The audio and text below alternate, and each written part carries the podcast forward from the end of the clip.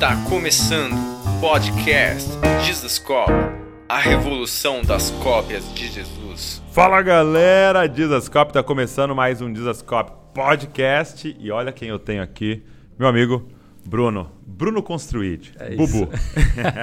Boa, mano. Pode ser qualquer um dos dois. É muito louco que o projeto, né, o movimento, se torna o seu sobrenome, né? Total, todo Acabou. mundo. Eu Eu, vejo o contato do pessoal, Bruno Construid, Bruno Construid, eu mesmo. Pode botar Bruno Construid que eu recebo, tá ótimo. Muito legal, vira, vira sua- sua- seu sobrenome, né? Exatamente. Não seu nome, às vezes, né? Total.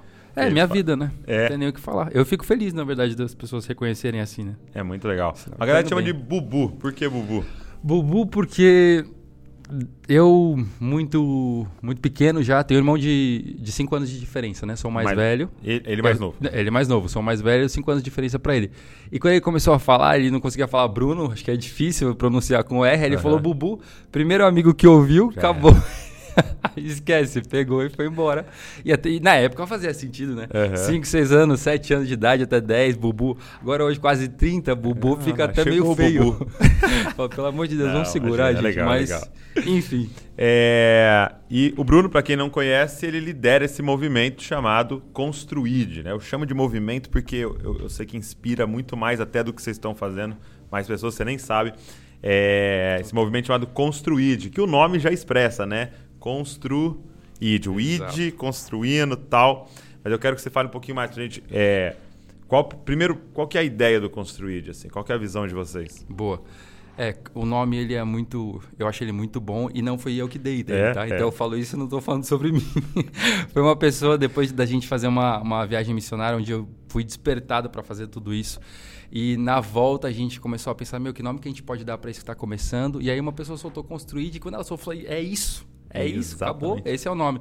É, construíde porque eu sou arquiteto de Uhum. formação, sou, sou já formado, já atuo na área há muito tempo. E, e construíde porque a gente está promovendo construção, moradias sociais para famílias que não têm, que são carentes e precisam desse tipo de impacto. E a gente sabe que a gente só faz isso porque tem um cara que nos convocou para isso e para que mais pessoas conheçam a ele, né? E o ID é uma grande comissão para todos nós e a gente queria conciliar a nossa formação, aquilo que a gente estava disposto a trabalhar como impacto e levando o amor de Jesus. Então acho que não tem um nome melhor para isso, né? Que legal. Então, é, vocês escolhem famílias ou Deus vai direcionando vocês para famílias que estão em situação de vulnerabilidade e vocês então é, expressam ali o reino através da construção. É, e como é que surgiu isso? Você acabou de citar uma viagem missionária. Como é que surgiu essa ideia de fazer isso? Que onde saiu é tão negócio, diferente, né? Boa. É, bom, eu vou contar um, brevemente, resumidamente, um pouco da minha história para você entender Tá, por que, que a gente está fazendo tudo isso, né? Que é uma coisa diferente.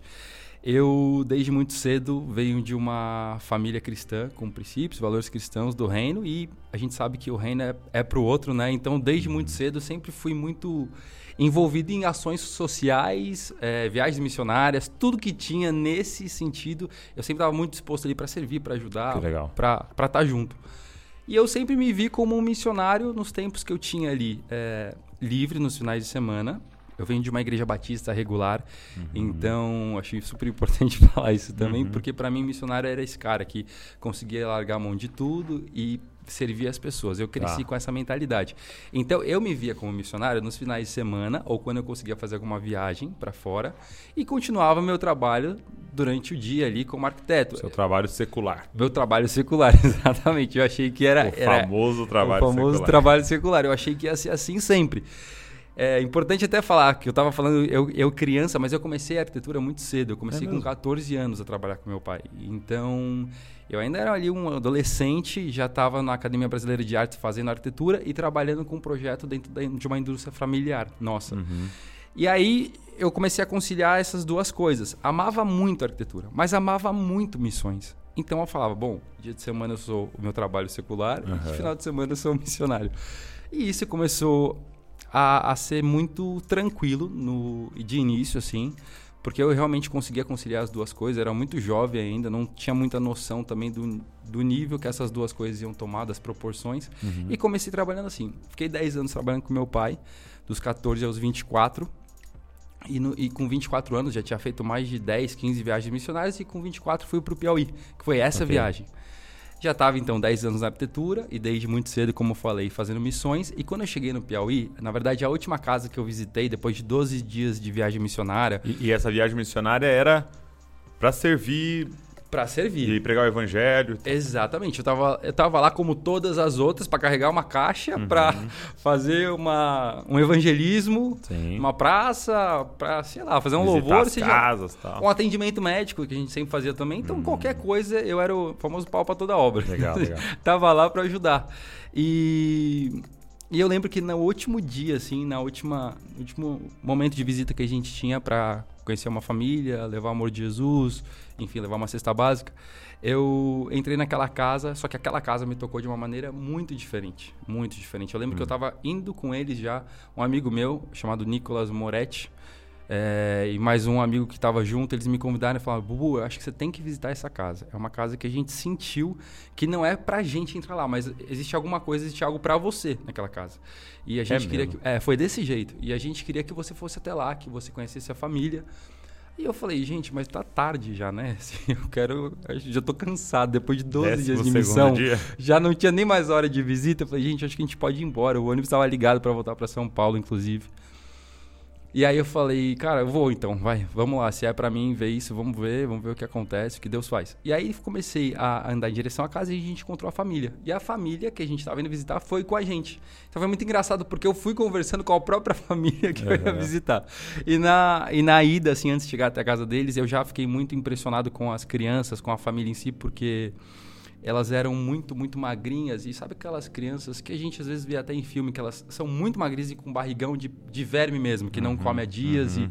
E eu já senti logo de cara, sem ver a casa deles, que já era uma família numa linha de miséria ainda abaixo das outras que eu tinha visto no Piauí, sabe? Okay. Que já era uma realidade muito diferente de São Paulo, por exemplo. E, enfim, Tava indo em direção à casa deles e quando me deparei com a fachada da casa, eu já tomei um choque muito grande, porque era uma casa toda queimada, por dentro, por fora também alguns pontos. Era uma casa que não tinha banheiro, ela não tinha energia elétrica. Eles dormiam em dois colchões assim no chão, só que eram oito filhos e tinham muitos bebês, então era tudo com xixi, fezes no colchão inteiro.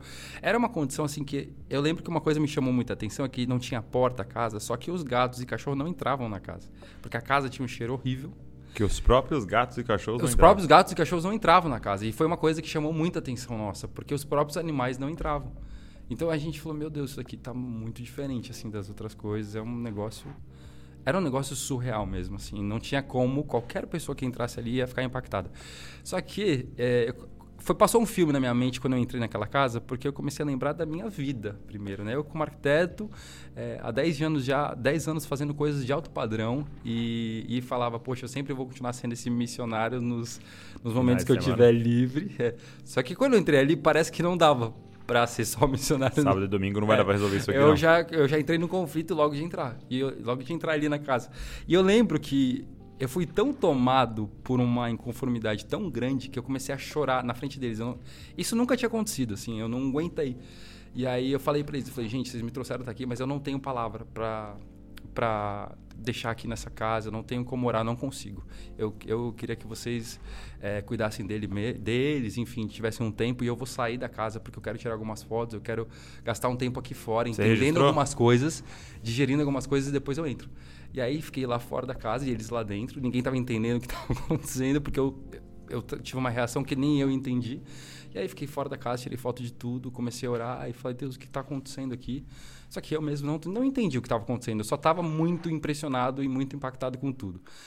E aí entrei na casa e falei, gente, é... eu só entrei depois que eles tinham orado e falei, olha, eu, eu quero dizer que eu tô me responsabilizando por fazer algo para vocês aqui, só que eu não vou falar o que é porque nem eu sei, eu tô tão impactado que eu não sei o que dizer, não quero criar uma falsa expectativa, porque a gente sabe como é também, né? Uma pessoa que nunca ouviu nada, chega um menino emocionado e fala que vai fazer um monte de coisa e no final às vezes não faz nada, uhum, né? Uhum. E aí tentei segurar o máximo que eu podia e voltei para São Paulo. Eu saí daquela casa e já voltei assim para São Paulo, já entrei no ônibus e voltei. Foi uma volta super difícil, porque eu não conseguia tirar aquela visão assim da cabeça, das crianças também. E aí que começou a construir desse Uau. sentimento. Assim, voltei para casa e eu não conseguia dormir. Eu voltei para, logo que eu voltei para casa, já voltei a trabalhar. Era um período de férias assim curto, uhum. porque era só para missão. Já voltei a trabalhar e falei: é, Deus, tá muito estranho isso, porque eu não posso agora voltar pro meu mundo aqui e simplesmente apagar aquilo. Esquecer, né? Não dá, não dá. E eu passei 15 dias sofrendo. Juro pra você, assim, sofrendo em casa, pensando, Deus, o que, que eu vou fazer? Até que eu só vi uma. Como uma forma de começar algo, postar uma foto no meu Instagram. Na época eu nem tinha seguidor. Não tinha nada, não sabia o que, era engajamento, nem nada disso. Postei porque eu falei, Deus, eu não consigo fazer isso sozinho. Por mais que seja minha responsabilidade, eu preciso de alguém pelo menos pra ir comigo de novo pra lá, algo, né? E foi daí que começou tudo. Hum. E aí, você postou aquela foto, escreveu um relato ali. Cara, foi aí que começou. Assim, eu postei aquela foto, escrevi. Postei a foto de uma cozinha, da cozinha deles, que tinha um- uma panela de arroz e um saco de açúcar. Era essa. Era, eram esses os alimentos. é. A gente que levou os alimentos da semana, eles não, você percebia que eles não comiam há dias, assim. Era bem, bem punk. Postei essa foto, coloquei todos os meus dados, coloquei meu CPF, meu RG, minha conta. Falei, Aham. gente, se alguém acreditar no meu coração, quiser doar, eu vou fazer alguma coisa. Só que eu nem imaginava em ter uma ONG ainda. Sim. Não sonhava com isso. É, E aí, quando eu comecei a fazer tudo isso, a foto viralizou da noite pro dia. Eu, como eu falei, não tinha seguidor, meu Instagram era fechado, o pessoal que começou a repostar que pediu pra eu abrir na hora. E uma galera, tipo Pri, Alcântara, Maju, Trindade, que eram amigas minhas, começaram a postar sem nem eu pedir. Eu não sabia que ia acontecer tudo isso. E aí, E aí? eu acordei com quase 6 mil reais na conta, depósitos de um real, dois. e aí eu falei. 6 mil reais em de- depósitos de é, um real. 6 e mil reais, 6 mil reais. em 6 depo- mil é, reais em depósito de um de real. dois. Porque elas fizeram uma ação na internet. Elas são malucas. Hoje eu, eu vejo e fez super sentido, mas o pessoal falou assim: olha, se você tiver um real, dou um real. Mas você não tá entendendo, era centenas de um real. Meu Deus. Eu falo, Deus do céu, Você o que que tirou o tá extrato. Meu pai ficou louco comigo, porque ele falou, cara, você é uma pessoa física. Como é que você vai comprovar 300 pessoas te doando um real? 400 pessoas te dando três. Como é que você comprova? Eu falei, pai, não sei. Eu nem sabia que ia acontecer isso. Eu simplesmente tomei uma atitude, porque eu não sabia como nem ajudar aquela família. Eles não tinham nem celular, quanto mais uma conta. Aham. Não dava. Eu só queria ajudar, mas não dava pra ajudar. E aí começou desse jeito. E em um mês, foi tudo tão rápido que em um mês a gente tinha uma ONG aberta. Uau. Pessoas assinando junto. É mesmo. É. A Pri foi uma delas que foi até o cartório com a gente no primeiro dia, É pra- acreditando no meu coração, assim, pra gente começar isso. E comecei, cara, Douglas, comecei desse jeito, assim. Desse jeito, sem saber, na verdade. Eu comecei o negócio sem saber o que, que eu tava começando. Uhum. Foi exatamente isso, assim. Cara, isso, isso que você está falando é muito legal para a galera que tá nos ouvindo aqui, porque é, muitas vezes a gente quer a parada pronta, né? A gente quer. Uhum. é, é, me perguntam às vezes, por exemplo, perguntam, é, onde, onde vocês querem chegar? Cara, até, até a gente tem uma ideia ou outra, tal assim, mas É difícil. Cara, é tipo, o Senhor vai nos levando. é, e na maioria das vezes você não conseguiria imaginar, É né? isso, é que isso. viraria, se tornaria o que se tornou e o que ainda vai se tornar. Não. E não, não tem como fazer esses planos. Não, daqui a 10 anos estarei. Total. É, é, é, É uma coisa muito verdade. louca. Ontem eu saí pra jantar até com a, com a minha gerente financeira, assim, meu braço direito na Construir de Flá. E a gente foi conversar de coisas que estão acontecendo, porque a velocidade está tão grande das coisas, e vocês sabem bem o que é, Uhum. que, que é isso, que às vezes você começa. É exatamente isso, você começa a perder até. é, não é a visão, mas é, é que, é que é tudo tão rápido que você não consegue digerir algumas coisas, Uhum. sabe? E, a- e eu dei um exemplo para ela que eu acho que encaixa muito nisso. Parece aquela, aqueles exercícios de, de ginástica na água, assim, que você começa a mexer, a mexer na água, e daqui a pouco você parou de fazer qualquer coisa, mas você é levado. Aham. E, Aham. e às vezes eu me sinto até assim hoje, justamente porque o negócio começa a tomar uma proporção, uma relevância, uma força tão grande que, cara, é, é- é assustador o que É. pode acontecer daqui. É porque é um movimento, né? É o movimento? Exatamente movimento, isso. né? Uma vez, quando a gente começou o Desascope e tal, é, a gente teve a ajuda de um amigo, um, um- um consultor, né? Uhum. Ele, ele me deu de presente. Falou, cara, eu vou fazer lá uma consultoria pra você e tal. Aí ele sentou com a gente, a equipe era quatro ou cinco pessoas. Faz quanto tempo ele isso? sentou, faz uns seis anos, assim. né? Uhum. Nossa, sentou com a gente e tal, pra né? desenhar as coisas e tal. Aí ele, ele começou, lembra? A primeira coisa que ele falou foi assim: é, como é que é o nome daqui, né? De vocês? Ah, é, é o projeto Dizascope. Ele falou, pô, que legal. Quando que vocês vão terminar o, o, o Dizascope? Acabar, encerrar? Caramba. Aí eu falei, Forte. é, Como não, assim, né? Não tem data pra encerrar, né? Ele falou, então não é um projeto. Projeto tem começo, meio e fim. Entendeu? E Forte, palavras cara. importam. Forte. Se você está chamando de projeto, significa que tem um dia que você vai estar pensando Uhum, em terminar ele. uhum. E aí ele falou assim: é, é, o que vocês estão fazendo, para mim, descreve melhor movimento. Uhum, perfeito. Vocês estão gerando um movimento. Então, Sim, vocês estão fazendo coisas, mas mais do que isso, gerando um movimento. E é exatamente a forma que eu vejo que assim, forte. né? É isso. É, não é um projeto, né? Não, É, é um movimento que, É isso. cara, não tem fim, né? total. Que vai muito- despertar muitas pessoas para isso. Cara, e como é que foi então é, essa quebra? Foi, foi aí que aconteceu essa quebra do que a gente chamaria de um- desse dualismo, né? Da, da- da Uhum. sua vida secular, sua, sua vida missionária. Foi aí que. Porque é, é engraçado que a sua profissão é uma das que é difícil de você associar, né? Uhum, Porque muito. quando você pega assim, o, ah, sou formado em pedagogia, pô, Uhum. agora eu vou dar Parece que é aula mais para as crianças lá na igreja É. e tal. Agora, arquitetura, né? Tipo assim, como é que faz Fica arquitetura para a glória de Deus? né? É. Não, total. A arquitetura é, é realmente algo que eu vejo hoje que, igual eu falei, assim, eu comecei um negócio que eu não sabia que eu estava começando mesmo. Porque não foi intencional. Eu não olhei e falei, eu vou fazer arquitetura porque é uma... Me parece ser uma profissão mais espiritual. né? Uau. Não tinha nada disso. Eu sempre amei a arquitetura e ponto. Aham. A profissão. Amo projetar. Amo essa parte artística de pensar em algo e do nada virar. É muito Sabe? É, você desenhar uma coisa, daqui a pouco você vai lá e você visita. Ah, que legal. né? E eu É. Tava amo na minha isso. cabeça isso aqui. Exatamente, visitar um negócio que estava na tua cabeça, assim, eu amo esse negócio. Mas, como eu falei, foi uma coisa muito... é, aconteceu, assim, literalmente aconteceu. Mas hoje eu percebo que aconteceu também e... Porque eu, eu cumpri muitos processos. Hum, hum. E eu, eu, eu acabei em- trilhando um caminho que não tinha como não acontecer isso, sabe? Então... é Como muito- assim? Bom, eu, como eu falei, assim, desde muito cedo. Com 10 anos, comecei a amar arquitetura e, e já investi tempo nisso, mesmo sendo uma criança. É mesmo. É, a- sempre amei. Eu nunca me vi fazendo outra coisa que não fosse arquitetura, desde muito cedo. Tem outros sonhos sim, mas é, isso sempre foi o principal para mim. E ao mesmo tempo, sempre amei pessoas. Sempre. Então eu percebi que eu fui trilhando caminhos ao longo da minha jornada que foram me levando para o que é hoje a Construid. Só que eu não visualizava ela. É muito cons- louco É isso. muito louco. Eu não conseguia enxergar ela. Só que eu começo a ver vários pontos assim na minha vida que eu fui tomando decisões e dizendo sim para várias coisinhas que desaguarda construir. Eu não tinha noção do que é. Eu, eu mesmo cumprindo esse trajeto, eu não tinha noção que eu ia chegar aqui. Não tinha mesmo. Cara, não foi intencional, sabe? Mas eu sei que eu segui o meu coração é, até aqui. E ao mesmo tempo que eu segui meu coração, eu sempre coloquei na mesma balança para entender se era algo de Deus para mim. Só que eu sempre tomei decisões também pautadas nas coisas que eu amava fazer. E eu sabia que isso era algo de Deus também. Porque eram coisas puras. E então eu, eu vejo muito é, na minha vida, eu sempre equilibrando essa balança, sabe? Daquilo que eu sentia que era de Deus e que ao mesmo tempo eu amava fazer. E eu, e eu acho que foi indo uma, como uma construção mesmo. Até olhar de fora e falei, caramba, não tinha como não virar construído. no trajeto, sabe? Cara, que louco isso. É, O- o- um autor que eu gosto muito, né, que eu sempre cito pra galera, que é o Simon Sinek, ele tem um livro ajudando as pessoas a descobrir o propósito, né, o porquê delas, né?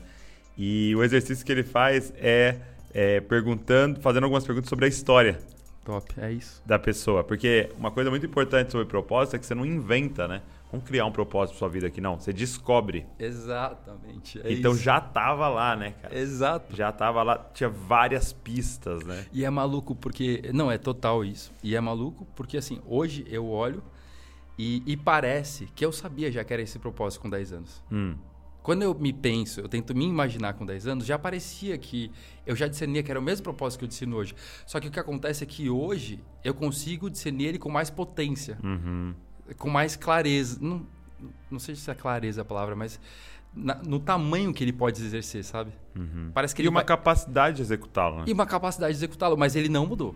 Uhum. Assim, eu conseguia já discernir ele com 10, com 14, com 20, na- nesses pontos que eu fui dizendo sim para várias coisas, sabe? Mas parece que ele vai tomando mais proporção, né? O propósito ele vai crescendo e você vai se desenvolvendo e mais pessoas também vão se alimentando, parece disso, né? Sim, sim, sim. E, e é muito doido porque quando você começa a expressar o seu propósito, como você, você com aquela primeira foto que você postou e Uhum. começou a falar disso e tal, uma das coisas mais poderosas que acontece é pessoas que têm um propósito parecido ou igual ali Exato. se juntam a você. Mano, Cara, Cara, isso é lindo. é, é, eu percebo na Construid Então, para quem não sabe, tem uma obra do Construir rolando aqui em Bragança Paulista. É a casa da Dona Benedita, aquela família que nós estamos falar. ali expressando o reino de Deus em blocos, né? E cimentos. Total. e, e, foi, e foi muito legal porque o bairro chama Maranata, né? O bairro Não, chama Maranata, meu. Não, tinha como, é. falar. Estamos construindo uma casa em nome de É Deus no. Maranata. Então, assim, né? Hora vem, né? E, e cara, eu esqueci que eu perguntar. eu tava construindo alguma coisa pra perguntar. Nossa. É... Ah, tá. Lembrei, lembrei, lembrei. Então vou voltar no. e pra quem não sabe, a gente tá em parceria construída e construindo uma casa em Bragança Paulista, né? Loucura. Junto com a família Desascope aqui, lá na casa da Dona Benedita. E o que é muito legal é que o bairro que a gente é, se responsabilizou aqui em Bragança se chama Maranata. Maranata, pra quem não sabe, significa Ora vem, Senhor Jesus, É né? isso. E nós estamos ali. E aí, eu lembro no primeiro mutirão, eu passei lá, tal, no mutirão, e tava uma galera da, Uhum. da equipe, né? Tem uma galera da igreja e uma galera da equipe. E, cara, o que eu percebi no, no olho deles, cara, é uma paixão total por aquilo ali, Que cara. legal. E isso Fico muda feliz. completamente tudo, cara. Uhum. Por quê? Porque, cara, se trabalhar com alguém que tá ali por causa do salário, Uhum. que É tá ali por causa do, da comissão, que tá ali porque fazer o quê? Tem que estar aqui, né? Não conseguir outro emprego, é terrível. Agora, mano, quando você começa a juntar um grupo de Total. pessoas Total, Douglas. que tá ali por causa do propósito de Deus na vida dela, É entendeu? E que se junta ao seu, cara, o, o nível de entrega, o nível de responsabilidade, é, não tem o negócio de bate horário aqui, é, que hora você chegou, que Não. hora você foi embora, é, não sei o quê, e blá, tal, é, cadê a- os centavos É aqui? isso. não, não tem, não tem isso, porque o cara sempre vai entregar muito a mais, né? Que é o Perfeito. propósito dele, né? Uhum. É muito doido porque eu, eu talvez as pessoas que vão ouvir isso aqui da Cosquilha, elas vão até falar, nossa, que legal que ele tá falando sobre isso, mas eu me sinto muito numa dívida com eles, porque eu falo, cara, eu preciso, eu me sinto assim com a responsabilidade de honrá-los cada vez mais, porque o nível de entrega deles pro projeto Pro projeto não, pelo amor de Deus. pra onde vai acabar pro movimento, pelo amor de... Não fala mais essa palavra. É, mas assim, o nível deles de entrega para aquilo que a gente está construindo assim é, é tamanho, é assim, é um negócio surreal, é surreal. E, e, e, obviamente a gente é uma ONG e a gente luta todos os dias para poder cada vez mais melhorar os benefícios e é, né, aquilo que a gente pode dar para eles, mas a gente sabe que é uma é uma é uma dificuldade muito grande, porque é diferente, é sem fins lucrativos. São né? doações. né? Exatamente, a gente lida com doações e com o outro, né, acreditando naquilo que a gente está proposto a fazer. Então eu tenho sempre essa responsabilidade de, de tentar melhorar aquilo que eles recebem, tudo, mas é impressionante porque eles não estão lá por isso mesmo, mesmo, mesmo, mesmo. E para mim é muito surreal também porque eu não tinha noção de quantas pessoas é, carregam o mesmo propósito que eu carrego, sabe? Eu Ah. não tinha essa noção. Eu achava que era só eu. Eu falava, Deus, será que alguém vai vir comigo nesse Algum negócio? arquiteto. É, será que vai ter um arquiteto, um engenheiro, ou quem, seja lá o que Eu for, sei. mas que vai gostar de uma obra, vai achar que a gente pode pregar o evangelho construindo uma casa? Será que alguém. E eu ficava muito nisso, eu achava que ia ser só eu. E... Mas eu tava feliz com isso. Sim, sim. Mas assim, pensar hoje a quantidade de pessoas que me mandam mensagem até falando, cara, você não tá entendendo a inspiração que você é pra mim, eu quase larguei o curso de arquitetura, ou comecei a arquitetura por você. É, mas são inúmeros, assim. É mesmo. É, é surreal. Tem, eu já recebi de gente falando, comecei arquitetura ou engenharia civil, ou não parei. Cara, é impressionante, assim, por causa da Construid, é um negócio impressionante. Eu fico muito feliz. Cara, é, quando eu fui na. é, a gente teve a oportunidade, eu e a Val, de ir na Suíça, né? Uhum. Em Genebra. E aí, chegando lá, a gente ficou assim, muito impactado, é, porque os caras começaram a falar sobre é, a reforma, né? Calvino e tal, e o que aconteceu lá. É, e uma das questões principais da reforma foi essa quebra desse dualismo Que top. né? Por quê? Porque, por exemplo, lá é, eles sempre trabalharam com os derivados do leite, né? Então era o queijo, o, o chocolate e tal. Ali era sempre aqueles produtos com leite e tal. E era muito. É, trabalhava também com relógio. Quando veio a reforma, cara, os caras ganharam essa consciência. Entendeu? Estamos falando isso aqui para a glória de Deus. É. E aí a consciência das parar isso, né? empresas era eu tô fazendo um relógio como se fosse pro braço de Deus. Aí os caras estavam fazendo queijo como se Deus fosse comer, fazendo Uhum. um chocolate como se Deus fosse comer e de repente se tornam os melhores produtos do mundo naqueles segmentos, entendeu? Porque os caras começaram a olhar para trabalho como adoração. Porque não tinha mais essa divisão, né? Somos Que todos forte. sacerdotes, sacerdotes de todos os santos. Então, se eu sou sacerdote, quando eu vou trabalhar, aquele lugar se torna um lugar sagrado. O meu trabalho é sagrado e tal. E começou esse movimento. E, cara, eu acho que essa é uma das principais coisas que precisam ser feitas no Brasil. Nós, como Todo igreja, sentido. precisamos fazer isso. Perfeito. Eu fico assim muito feliz quando eu ouço às vezes alguns empresários falar não, pode contratar alguém lá do Desascope que os caras sempre trabalham bem, tal. Por quê? Porque a gente tá tentando falar isso pra galera da igreja, tipo assim, cara, entenda uma coisa, você tá fazendo uma planilha, Boa, isso é adoração é isso. e tal, e de repente é, uma revolução começa, né? Perfeito. É, é, e os crentes passam a não mais envergonharem o nome de Jesus em seus isso. ambientes de trabalho, mas E eu acho que uma planilha ou qualquer outra coisa que você pode é, desenvolver também testemunha sobre você, né? Uau, muito. Como você lida com as coisas, como você entrega o teu melhor, né? Uhum. Eu acho que fala muito sobre a pessoa que desenvolveu o negócio, no caso. Muito. E deixa eu te fazer uma pergunta. Como é que. é, quais são as dificuldades? Eu sei, claro, que você tem a questão financeira, são doações, né, muitas pessoas ajudando e tal. Mas quais são as principais dificuldades quando vocês vão é, para escolher uma família e, e desenvolver o projeto? Acho que hoje a nossa maior dificuldade, e atualmente falando assim, se eu pudesse falar alguma de agora o que está acontecendo, é a questão de captação de histórias mesmo. De história. de histórias, porque hoje, como o projeto ele já tomou uma proporção muito muito legal, né, no no meio que a gente está inserido, muitas histórias chegam pra gente. A Hum, questão tá. de, vou dar um número aqui, vai umas 40 por semana. Ok. É muita muita casa, assim, a gente nunca atualmente falando conseguiria suprir a quantidade de demanda que chega, sabe? E só que quando a gente vai visitar essas histórias, a gente tem que acabar descartando muitas delas. É, e, e qual o critério? Cara, é um critério primeiro assim que me vem à mente. É, a gente já tem de classe E e D. Então, pessoas que têm um teto de renda familiar de dois mil, dois mil reais e dez. então, assim, somando todo é, mundo. Somando todo mundo. E a gente vê que hoje tem muita gente que fatura acima disso, é, consegue ter de receita familiar acima disso, só que tem uma má gestão muito grande também do recurso, sabe? Hum. Então a gente tem que, às vezes, acabar falando para a pessoa, olha, é, a gente sente que vocês poderiam ter uma condição melhor de, de, Se de vocês vida. Só que vocês, melhor. exato. Então a gente percebe que é muito mentalidade em muitas famílias que a gente entra, sabe? Precisa, precisa crescer muita coisa. E, e também às vezes tem o contrário, tá? De chegar numa casa e falar, cara, não dá para fazer aqui. Não dá porque essa família está no meio do nada, não tem logística para nada. É, a família tem problemas um com o outro. Se a gente fizer uma casa dessa, ao invés de ser uma benção, vai ser uma maldição para eles, porque Uau. eles não vão saber lidar com a benção.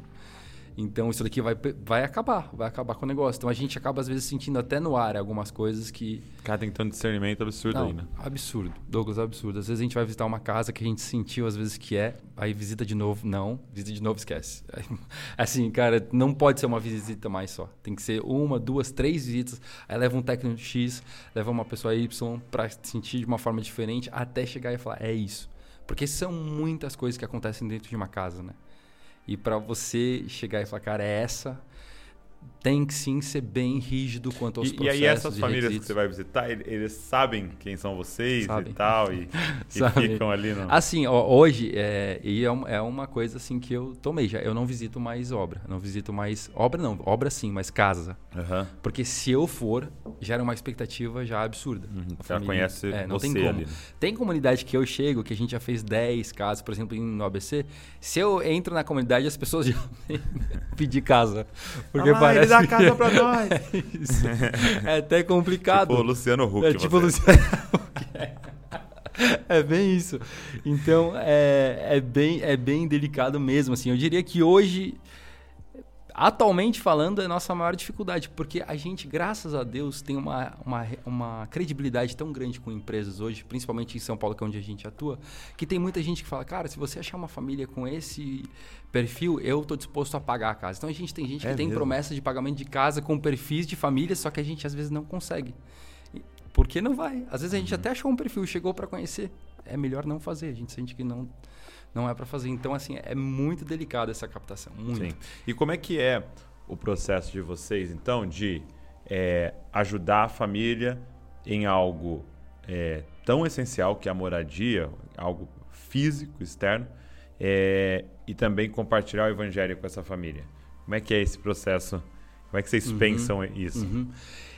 Isso começou de um jeito e hoje a gente faz de uma forma diferente. O que, que acontece? Quando a gente começou a construir, a gente estava inserido muito no meio cristão e todos os nossos voluntários, eu falo assim que todos mesmo, 100% eram cristãos. Uhum. Hoje, como o projeto cresceu, a gente lida com muitas pessoas que nunca entraram numa igreja, nunca é, ouviram sobre o evangelho. Exatamente. Voluntários. Nunca ouviram sobre o evangelho e a gente é super grato por essas pessoas, assim. Uhum. Eu fico muito feliz de, de tê-las com a gente, porque a gente sabe que o ID é para é pra elas, né? Então a gente precisa é, alcançar novas pessoas. É, então, por isso, a gente tenta ser muito cuidadoso nesse approaching que a gente faz com a família, tá. nesse cuidado com eles. Nós temos hoje líderes de obra, né? Então, a gente tem líder de RH, líder de marketing, líder de, de, de projeto. A gente tem alguns líderes quando a gente vai fazer uma casa.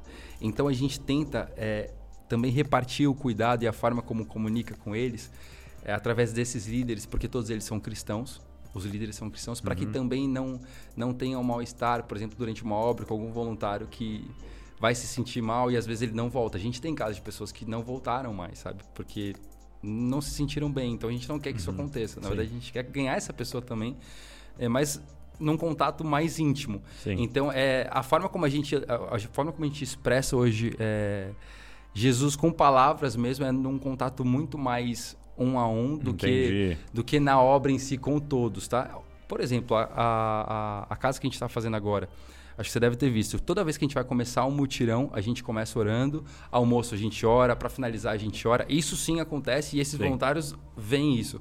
Só que chegar e fazer algum tipo de apelo ou alguma coisa assim é sempre de uma maneira muito mais é reservada Entendi. e intimista assim para que não porque a gente já teve alguns conflitos com isso, sabe? E a gente sabe que acaba sendo mais. Legal. E, e, com a família?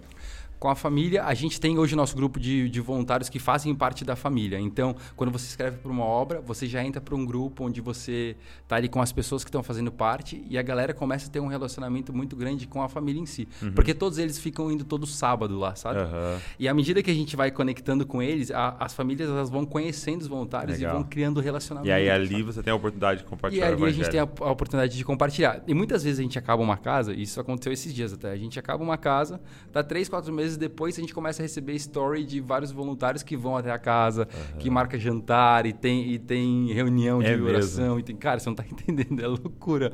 O pessoal cria um vínculo, assim, que as famílias acabam virando famílias deles mesmo, assim. É muito legal. Porque geralmente dura quanto tempo a obra? Uma obra dura mais ou menos de dois a dois meses e meio. Uau, é muito rápido. É, é, muito rápido. É muito rápido. Só que ao mesmo tempo, são dois meses que a gente está todos os finais de semana Intenso, com a família. Né? Então, é. É, não, é um, não é uma ação social que eu fui uma vez numa comunidade ah, entreguei uma sopa para um morador de rua. Uhum. Não, eu tô dois meses e eu sei que nesses dois meses eu vou ver todos os sábados é, aquela mãe, aquele filho, aquele pai. Então cria assim um amor muito grande. É engraçado assim. E qual, qual assim você poderia contar para a gente assim que foi uma das histórias que mais marcou você assim? Vocês já fizeram 40 e poucos? A gente já fez, a gente está na obra agora executando. A com vocês é 40, eu não me lembro o número certo, mas é 40 e pouco. Mas a gente está na obra já executando junto 52. É, uau! 52 famílias, 52 histórias, é, né? É muita é, coisa. Qual foi uma história assim que na sua cabeça vem assim que te marcou muito? Cara, eu acho que é, parece ser meio clichê falar isso, né? Mas todas as histórias me marcaram de algum jeito, obviamente. Mas eu poderia dizer da primeira história, que é a da Dariane. A gente, eu falei do Piauí, né? Que foi onde me despertou, mas aquela casa a gente não fez. Acho é que é importante falar sobre isso. Uhum. A gente não fez. O que, que aconteceu? A gente começou a levantar todo o recurso e eu levantei, se eu não me engano, 30, 35 mil para fazer a casa. Quando nós fomos fazer aquela casa, a família se desfez. E isso é um pouco daquela, daquela história de, da captação ser difícil, porque às vezes a família não está pronta né, para receber a casa, infelizmente. E a família se desfez por causa de problemas ali de vícios da esposa e o marido também. Ela usava drogas, o marido é, tinha problema com álcool e eles tinham muitos conflitos entre eles, não gastavam ainda o dinheiro com os filhos. E aí ele descobriu uma traição dela, a família se desfez. E quando a gente chegou para fazer a casa, lá... cadê a casa? Não tinha mais casa. Não tinha mais, tinha casa, mas não, tinha, mais não tinha mais família. não tinha mais família. Então a gente não conseguiu nem contato. Não tinha é, luz, né? Não tinha telefone nem nada disso. Então, infelizmente, a gente não conseguiu. Eu lembro que foi fiquei muito arrasado com isso, mas chegou uma história Hum. em São Paulo de uma família que era um casal de pastores e eles lá pararam a vida deles no ministério e abriram mão de tudo para cuidar da filha deles, que depois de uma má cirurgia, é um, um problema médico, ela fez uma cirurgia na cabeça e ela teve várias, várias complicações com isso. Então ela respirava por aparelho, é, comia por sonda, não andava, ela ficou completamente assim é, sem sentidos e não conseguia falar, enfim. Foi muito delicado para eles e eles tiveram que parar a vida deles. Isso aconteceu quando, quando ela tinha 12 anos e ela já estava com 26. Uau. Então, assim, essa história me marcou muito porque eles literalmente abriram mão de tudo, de tudo pela filha. E a casa deles estava muito, muito deteriorada e a gente é, conseguiu fazer essa reforma. Foi a primeira obra e eu aprendi Você pegou de- esse recurso que tinha captado com esse recurso lá, que tinha captado. Falou com a galera, gente, vamos fazer aqui. Exatamente. E aí foi em São Paulo e fez muito sentido. Essa história me marcou muito porque, primeiro, que foi um divisor de águas na minha mente, porque eu imaginava que eu só ia fazer casa no Piauí. Porque, como eu tava com muito foco lá, e aí quando isso aconteceu, Deus me mostrou muito, cara, é aqui. Você não tá aqui, você não, você precisou ir para lá para que a tua mente fosse aberta para esse negócio. Só que deixa eu te mostrar algumas realidades num- seu raio lado. de distância que é do teu lado, exatamente, literalmente. E eu acho que talvez por isso tenha me marcado muito e pela entrega daqueles pais, assim, sabe, com ela. de- eles não faziam mais nada. Ele me, me contava que há 10 anos ele não tinha uma noite inteira, ele dormia na sala, porque ela não conseguia dormir dentro do quarto, porque o quarto tinha muita umidade, ela tinha muito problema, é, com bronquite também, asma. E, então ele, dormia num, num sofá na sala, tinha problema nas costas, em tudo. E não tinha, há 10 anos ele falava que não conseguia dormir uma noite inteira. Então eram muitas coisas que eu olhava e falava, cara, como que ele tá, como que eles conseguem? Muitas coisas para conciliar, sabe? Essa história Aham. me marcou muito. E aí foi a primeira obra de vocês. E foi a primeira obra nossa. Essa primeira foi uma reforma? Foi uma Você falou que reforma. vocês mudaram o critério, né? Não Exato. reformar mais, só demolir, fazer Aham. uma nova, né? É, foi nós- o que a gente fez aqui. É, e está fazendo, né? É, e aí, aí, nessa, nessa primeira vocês reformaram. Cometeram o Exatamente. erro de. Exatamente. Por que, que vocês mudaram isso? Cara, é, isso também foi um ponto assim de virada no negócio, porque a gente começou com reforma e eu imaginava que seria dessa forma. Só que todas as reformas que a gente ia fazer, a gente fazia um orçamento, o previsto, só que quando a gente batia com realizado, a gente tinha orçado 30 mil, gastou 50. Orçado 20, gastou 40. E eu falava, meu Deus, parece que eu não sei fazer esse negócio. Só que eu já estava na profissão há anos. Só que o problema é que numa comunidade não é só um problema que está aparecendo ali que você resolve ele. Quando você Entendi. resolve ele, aparece outro ali. Você mexe aqui, porque É melhor não mexer. você cava aqui. parece que- Não, médico, se mexer. E o problema era esse, porque a gente achava que era isso. Fazer uma vistoria prévia, cara, tranquilo, aqui ó, são 10 pontos, a gente vai reformar, tá ótimo pra família. Reformava, eram mais 20, eram mais 30, e nunca conseguia fechar a conta. E começou a ficar muito desgastante para equipes, Sim. porque isso acaba, né? É. Isso acaba, porque você capta dinheiro, né? Você não tá fazendo com o dinheiro que você tem lá na conta ou tá faturando. Não, pelo contrário, você tem que provar para as pessoas que estão doando também. E aí eu lembro que é, soava muito ruim até para os doadores. Da gente ter que falar, olha, a gente não conseguiu fechar, vai precisar de mais 10 mil, vai precisar de mais... E não dá para ficar falando isso, dá. sabe? Não tem, não tem argumento para isso. Até que eu entendi que, cara, não dá para no nosso sistema de impacto, assim, na forma como a gente quer executar esse trabalho, não dá para ser reforma. Eu sei que a gente poderia até alcançar mais pessoas, às vezes poderia ser mais barato do que Sim. fazer uma casa inteira, só que não dá por esse sentido. Entendi. E outra coisa também, a gente às vezes envolvia 10 voluntários, mas precisava de 30 porque apareceu mais coisa, então também não dava para captar mais voluntário no Uhum. meio da história e, e era uma série de coisas. E a gente desenvolveu uma casa padrão nossa, que eu que fiz o projeto inclusive. Uhum. Eu falei, cara, eu vou pensar numa casa que desde o zero ela é pensada por nós. Tá. Então, o bloco que eu vou usar, eu sei porque eu estou usando aquele bloco. Então, Tá. a entrada eu faço assim por causa disso. A cozinha, banheiro, a área de serviço, eu boto por causa disso. Então, eu comecei a pensar é, do zero. E aí, quando você pensa do zero, é diferente porque Uhum. você, você já começa resolvendo problemas. Né? Entendi. Que E, e hoje eu vi lá que vocês têm três modelos de casa? a gente tem três modelos. Uhum. A gente tem a casa de 23 metros, a gente tem uma casa de 31 e tem uma casa de 41. A casa de 23, ela custa em média 33 mil e a casa maior custa 55. A do meio, 42. Então varia de 30 a 50, vai. Aham. Esse é mais ou menos o, o, o valor. Na pandemia agora subiu pra caramba, né? É, o né? preço de tudo. Mas é mais legal, ou isso. é muito legal, cara. E a gente tá fazendo até aqui na casa da Dona Benedita duas e meia, né? Duas e É, meia. são, tem, são várias famílias juntas, a Exato. gente decidiu fazer separado para É separar as famílias, seria algo extremamente saudável, né? Uhum. A gente tá fazendo duas casas e meia aí. E é justamente pelos conflitos, né, Exato, Douglas? Porque fazia mais sentido.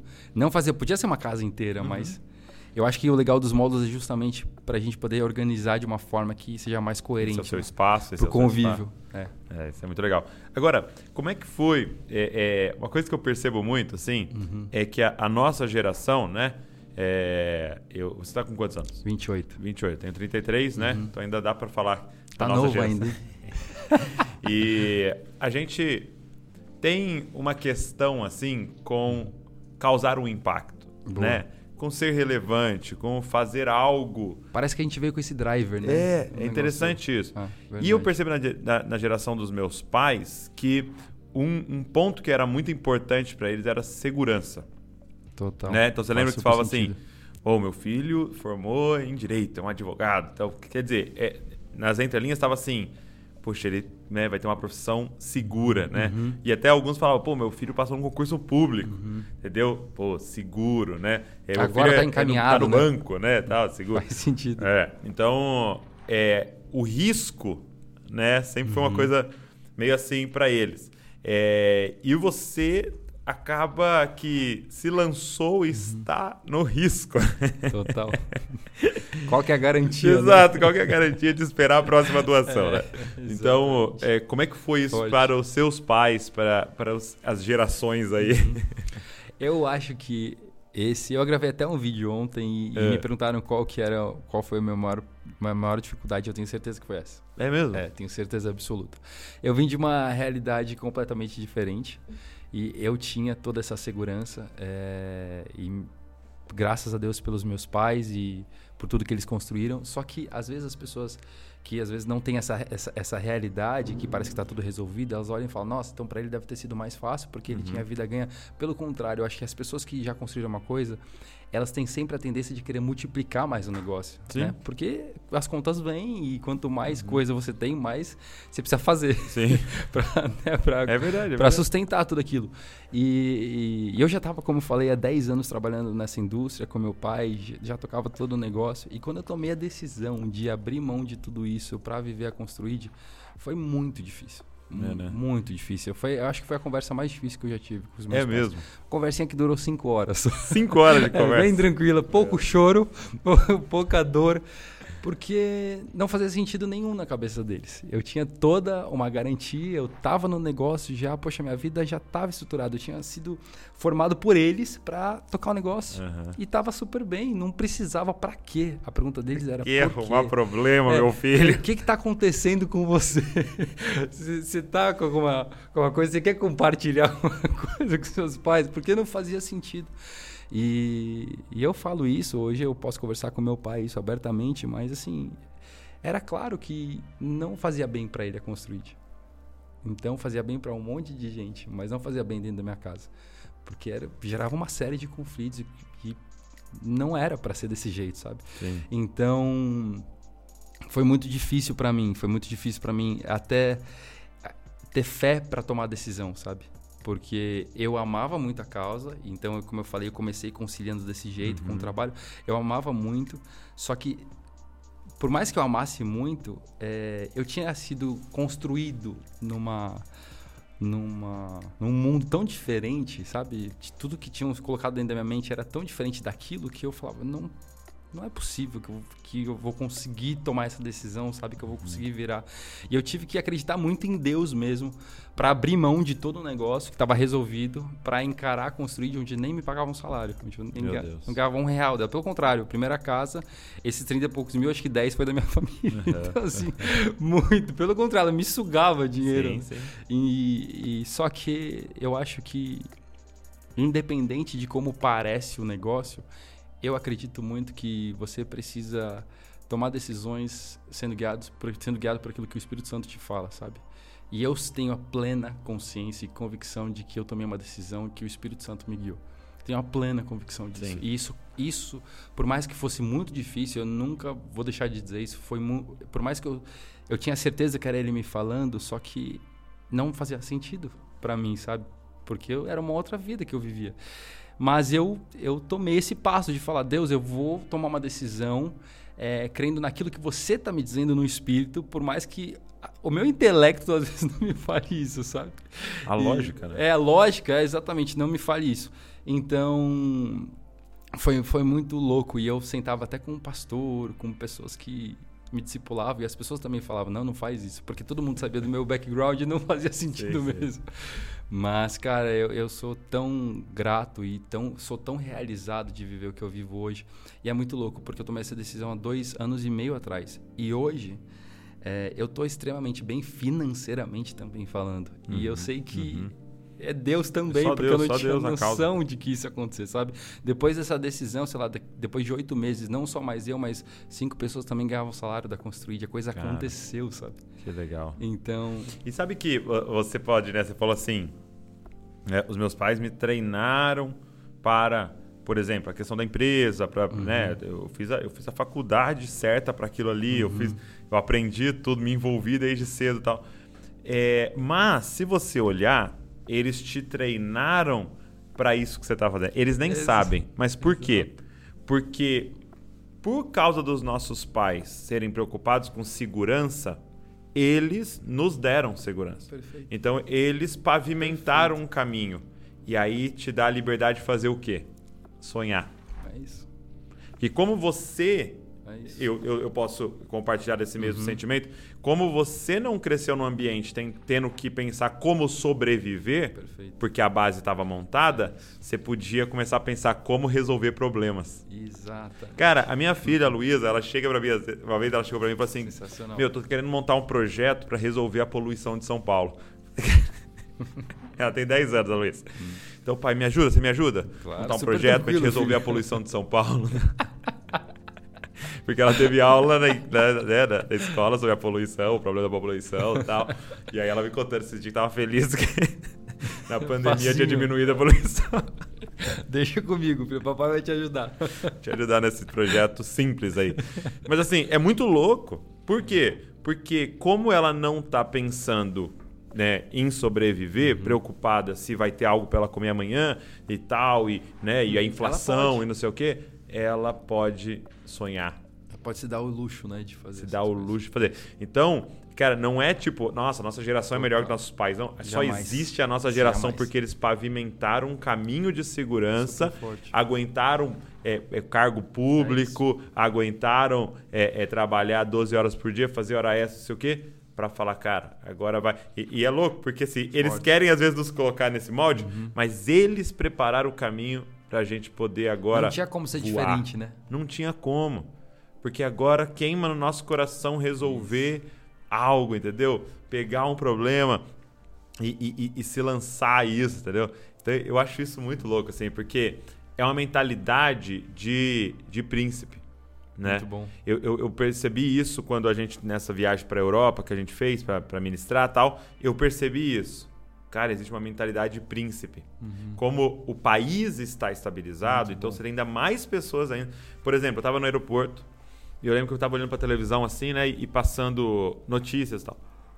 Aí, uma das notícias era o seguinte: um grupo de jovens montou um projeto de lei na, na, uhum. na Suíça que eles estavam tentando obrigar a Apple e a Samsung, os uhum. caras, é, fazer um plug único para o celular. Entendeu? Porque o da, da Apple que é um plug, da Samsung é outro, uhum. outro é outro. Por quê? Porque estava gerando muitos cabos e está poluindo. Perfeito.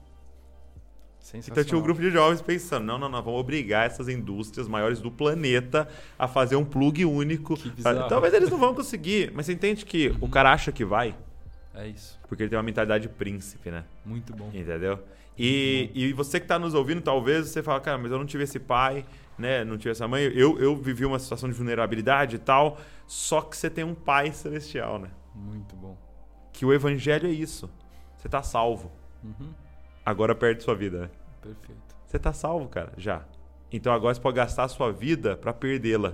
né? Bom. Como você escolheu esse caminho de perder sua vida. Uhum. Dia após dia perder sua vida, perder seu recurso, perder. E tá tudo bem, né? E tá maravilhosamente é. bem, porque a gente nasceu para tá isso. Tá pago, né? Tá que pago, né, forte. né, cara? Isso é muito legal. Isso é muito legal essa, essa é, é, ver você é, é, exemplificando para nós essa, essa mentalidade, né? E você, dele, né? E você, cara, é o modelo perfeito. A gente, é, assim, quando a gente fala de propósito pra galera, porque você vai falando exatamente as coisas, né? Porque a gente fala assim, você quer descobrir seu propósito, sua missão, né? Primeiro, o que, que você é bom? né? Aí você falou, pô, eu descobri né, que eu sou bom em arquitetura, eu gosto desse negócio. Tá. Loucura. Segundo, o que, que, você, que, que você tem prazer em fazer? Pô, eu, eu descobri o que eu tenho prazer em fazer. Pô, o que, que te incomoda no mundo? Perfeito. É, aí você foi achando as coisas e criou, construir. Exatamente. O cara viveu um exemplo, é isso. Cara, isso é muito legal. É isso. E, e como isso é inspirador. E que a galera que esteja nos ouvindo aqui possa é, ser despertado para esse caminho.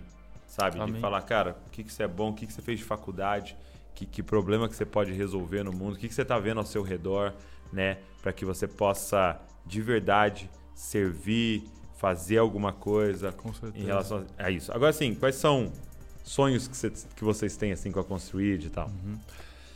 Hoje, a...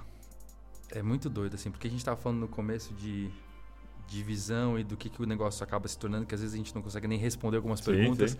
E, e para mim, hoje, é maluco, porque eu consigo visualizar a Construid ela sendo muito mais do que aquilo que ela começou. Hum. Então, a gente, como a gente falou, né, a gente começou fazendo uma reforma, daí hoje já é uma construção do zero.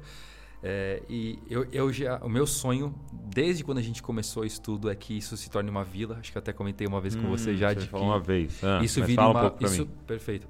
Que isso viria uma vila é, sustentável. O que, que seria uma vila sustentável? Onde a gente vai conseguir aplicar os nossos três, quatro modelinhos de casa padrão. Hum. E a gente não vai mais pensar só como casa, mas a gente vai resolver como se fosse um problema de uma cidade. Então a gente vai pegar e implantar no melhor lugar uma igreja, a gente vai implantar no melhor lugar uma horta comunitária, a gente vai colocar inovações sustentáveis como uma, uma fossa ecológica, como um, uma, um lugar para um biodigestor para gerar metano para o gás, uma energia solar na casa para fazer reuso e a pessoa não precisar gastar tanto com energia. Então começar a pensar de uma forma onde a gente consiga resolver alguns outros problemas para que eles vivam melhor em comunidade, sabe? É, a gente, graças a Deus, isso tá, tá saindo já da, da ideia e tá já É. indo para o papel. Alguma, algumas pessoas já já estão um pouco mais fortes assim com relevância, já estão vindo junto para que a gente possa construir a primeira vila. Então, se Deus quiser, em breve, próximos dois anos, a gente está começando já a fazer alguma coisa. É Nesse mesmo? sentido, Nossa, é. dois anos? É, Uau. é, chegou um terreno assim, um mês atrás, através do poder público, procurou a gente um prefeito de uma cidade, querendo disponibilizar uma área para a gente fazer a primeira vila com 100 casas. Cara, Então, assim, coisas, Douglas, que pra mim Que é surreal. E eu, Surreal. e eu imaginava que isso ia acontecer eu com 50, 60 anos de idade. E o negócio está acontecendo. E não só mais isso, mas a Construir de hoje ela está se tornando muito mais do que só uma ONG, mas eu vejo hoje, hoje ela como um grupo. Uhum. Então, eu comentei até com você lá fora que eu tenho um escritório de arquitetura. Uhum. Hoje eu sou o segundo maior patrocinador do projeto com o meu próprio escritório. Uau. Então, hoje a gente está com 33 projetos em andamento. Hoje cedo eu estava visitando uma casa aqui perto. Aham. E, e 10% de tudo que eu faturo com o escritório eu reverto para ONG. Que legal. Então, nossa contabilidade que já faz isso, é, vai direto já para as casas. Então, é, eu fico muito, muito honrado de poder dizer que eu já dou para construir de mais do que eu recebo de salário.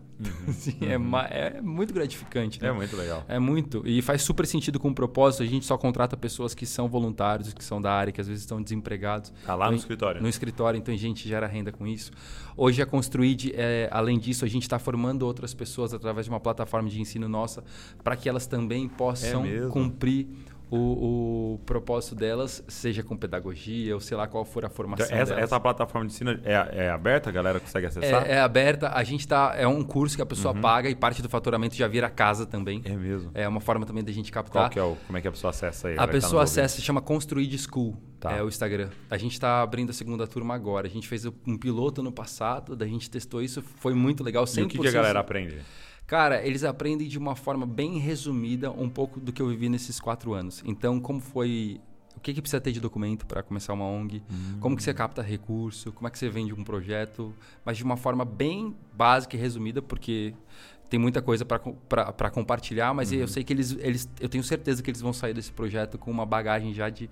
Eu vou tirar do papel, sabe? Eu vou Tá. tirar da minha mente, eu vou começar esse negócio. Eu tô mais seguro para começar isso. Então, Construid School. Instagram. School, exato. Beleza. A gente lançou então, fica ligado, curso. você que está ouvindo a gente aí, Boa, importante. para você entrar nessa próxima turma. E se Exato. você tem algum projeto, algum, algum sonho no seu coração. É aí. isso, é isso. E então acho- eu acho que esses são alguns dos sonhos que a gente tem nos próximos anos.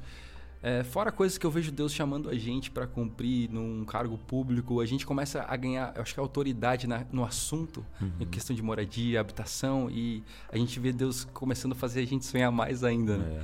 Então, É louco, cara. Eu, eu fico assim, muito impressionado porque é tipo uma área. E sabe que é uma área que, tipo, no meu, na minha cabeça, nem passa o pensamento. Eu nem sabia que tem uma parte pública de habitação e moradia. Esses dias que eu ouvi falando né, que tem toda uma estrutura disso, né? mas é, Mas assim. E, e nem precisa passar na minha cabeça, entre aspas, porque tá na cabeça de alguém. Perfeito, Alguém tá é queimando isso. neurônio todo dia. exatamente. E eu posso queimar o neurônio com uma outra parada. Perfeito. Entendeu? Que nem vai cruzar na e sua eu acho, cabeça. eu acho super importante a gente falar disso, porque às vezes a pessoa que está ouvindo queima outra coisa que ela fala, Exato. isso não dá para fazer nada com isso. Dá sim. Dá. Dá sim. Isso é de Deus. Sim. Dá para você fazer algo, vai. Legal. É, tem, tem alguns. é, tipo assim, você conhece outros projetos que te inspiram, assim? Talvez não totalmente relacionado Uhum. à casa, mas que você já. que você olha, que você. é, Conheço. é, que, que- quais seriam, assim, alguns? Mas acho que como organização, Hum. é, eles não têm o mesmo tema que a gente, mas tem uma ONG é, americana chamada Charity Water, que eles trabalham com água, então o propósito deles é levar água para todo mundo, para Hum. todo o planeta. E eu amo a forma como eles trabalham, inclusive o fundador é cristão, e eles também se organizam de uma forma onde eles, eles levam isso muito é, com muito cuidado para que também não seja um problema para as pessoas que não professam a mesma fé. E eu acho isso lindo porque eles têm um impacto assim a nível global hoje. Acho que eles estão em mais de 100 países, é um negócio surreal. E hoje, como organização, eles são as pessoas que mais me inspiram. Mas, é, e, só que eles não têm o mesmo tema, como eu falei, né? Existem algumas ONGs hoje atuando no Brasil, enormes também, como a Teto. Acho Teto? que a Teto Nossa, talvez seja, é, seja o mais difundido, assim. A Teto, na verdade, ela é chilena, só que ela atua aqui no Brasil. Acho que o Brasil hoje é o lugar, o país onde é, o impacto é maior, assim, sabe? Só que qual, qual- qual é a nossa grande diferença? Sempre quando alguém do, do meio vem falar comigo, fala, ah, eu já ouvi sobre a Teto, vocês, vocês são tipo a Teto? E eu falo, qual é a grande diferença da Construid? A Teto, ela tá preocupada em dar um teto de fato para uma família. Então, ela não resolve o problema da moradia. Ela tira a família de uma zona de risco e dá um teto Tá. para que ela possa começar a andar, a caminhar, Tá. sabe? Só que é uma casa emergencial que dura cinco anos. E sensacional, tá Pô, cumprindo aquilo que ela, que Uhum. ela tá querendo resolver. Só que a gente acredita em uma casa que a família possa resolver o problema para sempre. Hum. Então é uma casa que ela é resolvida. Se eu quiser morar nessa casa, eu vou morar, ou se a família quiser, vai morar, ou qualquer outra pessoa, e ela está resolvida. Então a grande diferença da Construir para Teto, por exemplo, que também é uma ONG que me inspira muito pelo tamanho do impacto deles, eles são gigantescos, estão há mais de 50 anos já fazendo o que eles fazem. É, ela- eles são incríveis, mas eu acho que essa é a grande diferença, sabe? Que a gente não está preocupado em dar uma casa emergencial que a família talvez daqui a cinco anos vai ter que ligar e falar acabou a casa. Mas que eu Quando você diz gastar- uma casa emergencial, é, é o material? É mais. é uma casa de madeira. Ela, Ah, é mais ela frágil. é Aham. com sol e chuva ela não dura tanto e é uma casa que não tem banheiro.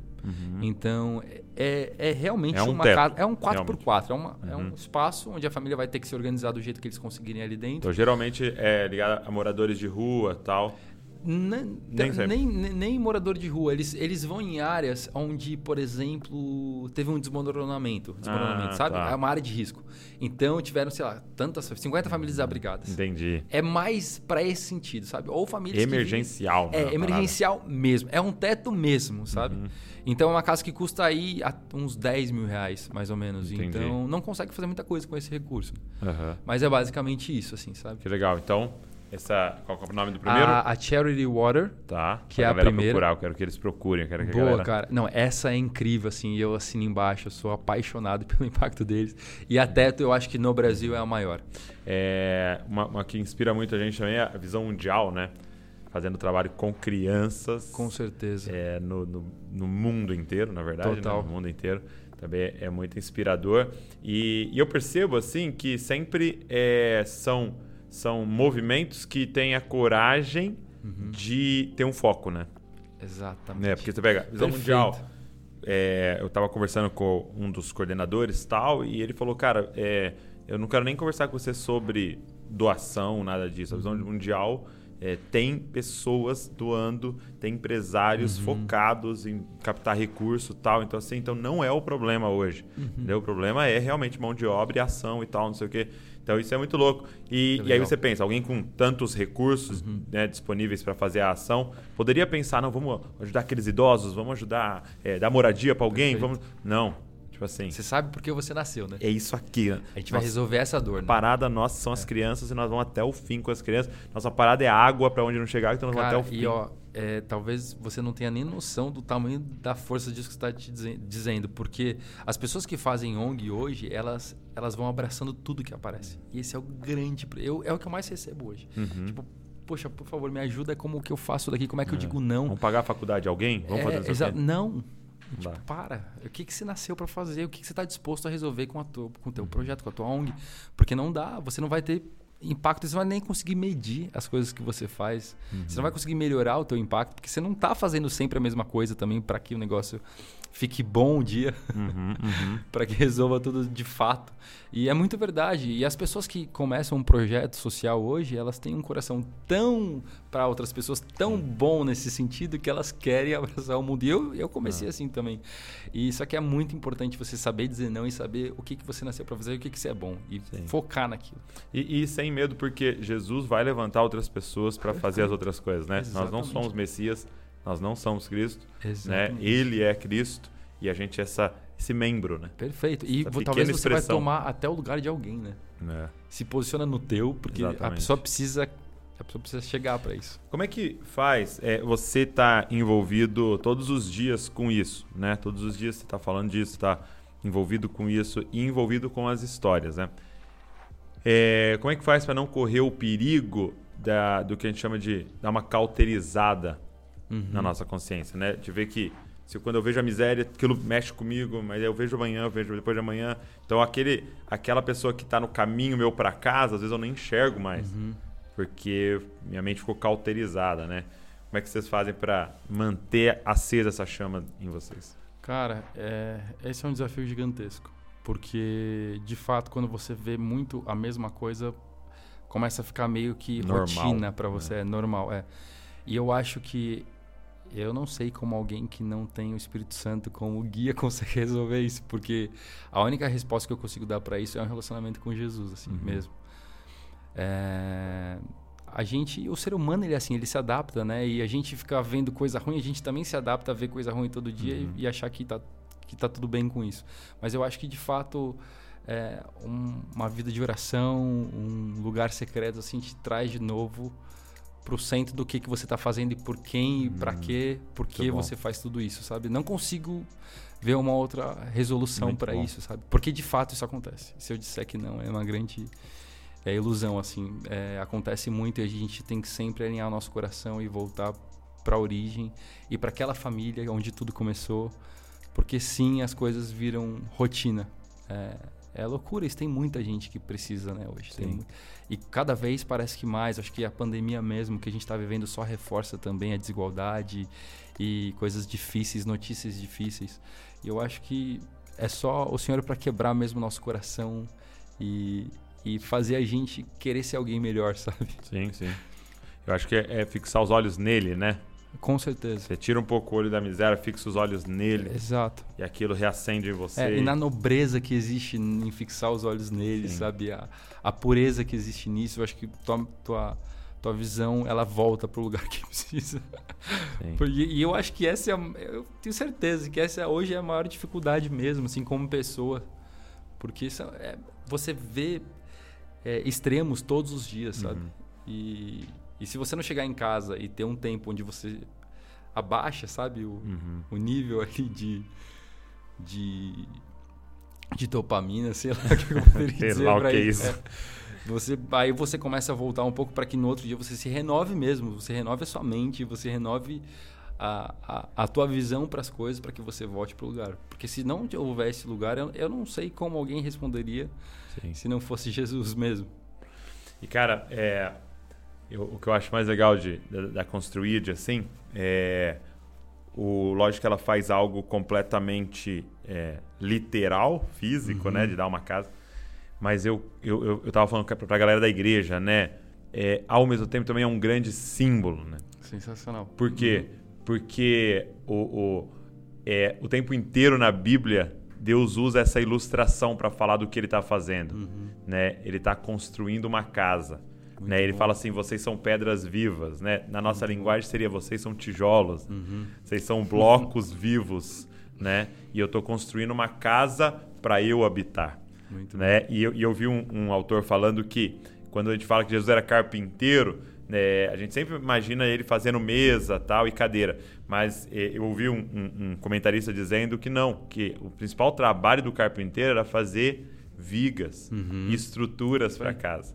Né? Era fazer é estruturas para é uma casa que ia ser construída. Um telhado, uma cobertura, é isso. Exatamente. Então, assim, Jesus não, não, não construiu casa do, do, do, da adolescência aos 30 uhum. anos ele construiu casa, ele está construindo casa até hoje, né? Muito bom. Ele estava lançando os alicerces de uma casa, né? Então Muito vocês bom. estão fazendo, é, é, para mim é um grande símbolo do que é, Jesus está fazendo, né? Uhum, Com total. a igreja. Nós estamos construindo uma casa e quando a gente terminar essa casa, ele vem, né? Ele vem habitar nessa casa. Então isso é muito legal. Quero te agradecer, obrigado. Você tem obrigado nos inspirado você, muito, cara. obrigado pela parceria. Até você que está nos ouvindo, se você quiser nos ajudar com a Casa Dona Benedita, nós muito estamos bom. nos últimos momentos da arrecadação ali, né? A gente tem, eu vou deixar o link da vaquinha aqui para você. Você vai poder até conhecer a história dessa família aqui do bairro Maranata. É uma família muito carente, é, já vivia Verdade. em extrema pobreza, ainda a casa pegou fogo. A gente chegou lá e falou, cara, tem que fazer alguma coisa e a gente está no meio desse projeto aí, mas você ainda pode se envolver, você pode ajudar. Vou deixar o link aqui para quem quiser ajudar. Cara, muito obrigado. Cara, obrigado a você. Para mim está sendo uma honra. Tô até nervoso aqui de ah, estar aqui para. com você. De verdade, sou um grande fã seu e de tudo aquilo que você faz e para mim está sendo é, eu acho que um presente de Deus mesmo ver onde o projeto chegou e a gente podendo se conectar por isso. Então, gratidão extrema. É nóis, meu amigo. Tamo junto. Obrigado.